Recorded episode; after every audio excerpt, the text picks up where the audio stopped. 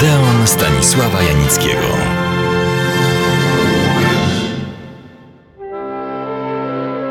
W Odeonie nie hołduję w zasadzie nekrologów.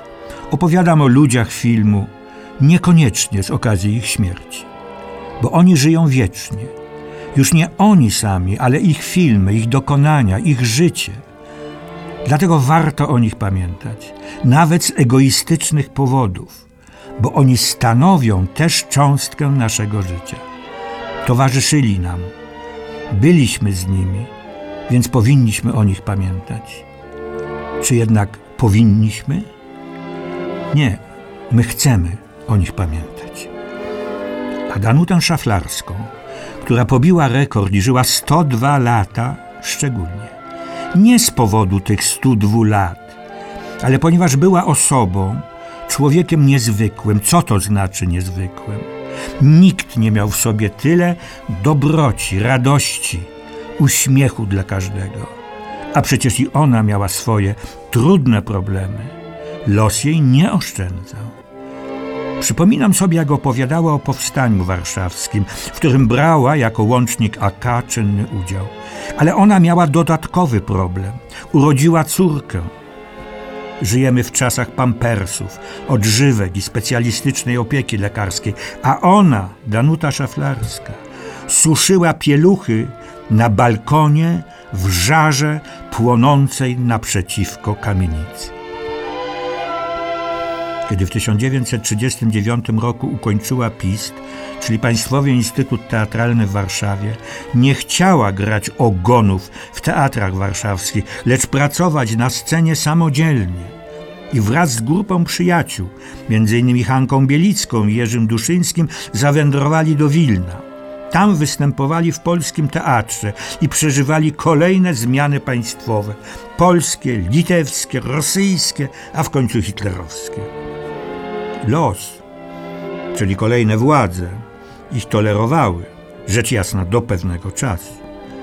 Sytuacja brzemienna w skutki. Trwał spektakl, kiedy radzieckie czołgi wjeżdżały do Wilna zgodnie z podpisanym przez Mołotowa i Ribbentropa haniebnym paktem czwartego rozbioru Polski. Otóż w tym czasie trwał spektakl.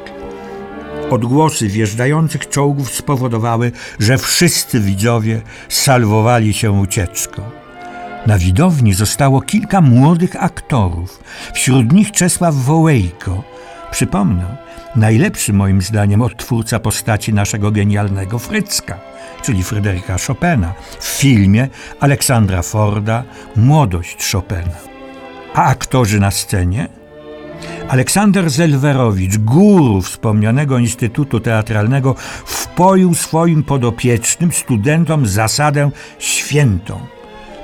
Pod żadnym pozorem nie wolno przerywać spektaklu. A dziś Aktor zachorował, światło zgasło, mikrofony wysiadły i spektakl odwołany. Danuta Szaflarska inaczej była wychowana. Film, który zrobiłem z i o naszej mistrzyni, taki właśnie nosi tytuł. Nie wolno przerywać spektaklu. To była nie tylko artystyczna, ale i życiowa jej zasada. Skąd czerpała ona tę niesamowitą siłę życiową? Odpowiem pośrednio. Jej rodzice byli nauczycielami w górskiej wiosce Kosarzycka w Beskidzie Sądeckim. Tu się urodziła i spędziła swe, jak podkreślała, najpiękniejsze lata. Biegała codziennie na bosaka. Buty wdziewała tylko przed wejściem do kościoła. Hasała dni całe ze swoimi wiejskimi rówieśniczkami i rówieśnikami. Wiosną cudowny świat kwiatów. Latem wędrówki pobliskimi dróżkami leśnymi, zbieranie jagód i tajemniczych ziół.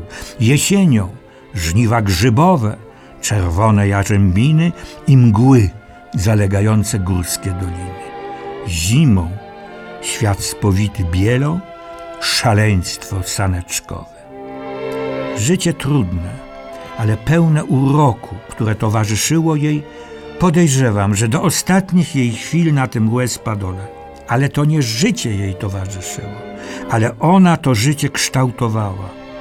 Każdy, kto miał to szczęście, żeby ją na swojej drodze życia spotkać, spędzić z nią nawet kilka chwil, nabierał przekonania, że mimo wszystko warto żyć. A jej życie to nie były tylko wspaniałe kreacje na scenie czy na ekranie, ale i te chwile, kiedy siedzieliśmy naprzeciwko siebie w kawiarni Kamienne Schodki na warszawskiej Starówce, czy też w jej domku, miejscowe władze sprezentowały jej miejsce na ten domek w przeuroczej dolince, gdzie świat naprawdę nie tylko wydaje się, ale jest piękny.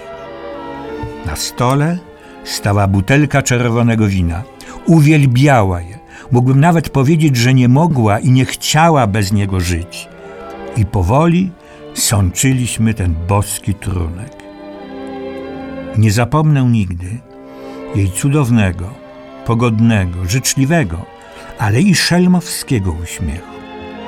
Kiedy jest źle, głupio, beznadziejnie w tym dzisiejszym świecie, przywołuję ten jej uśmiech.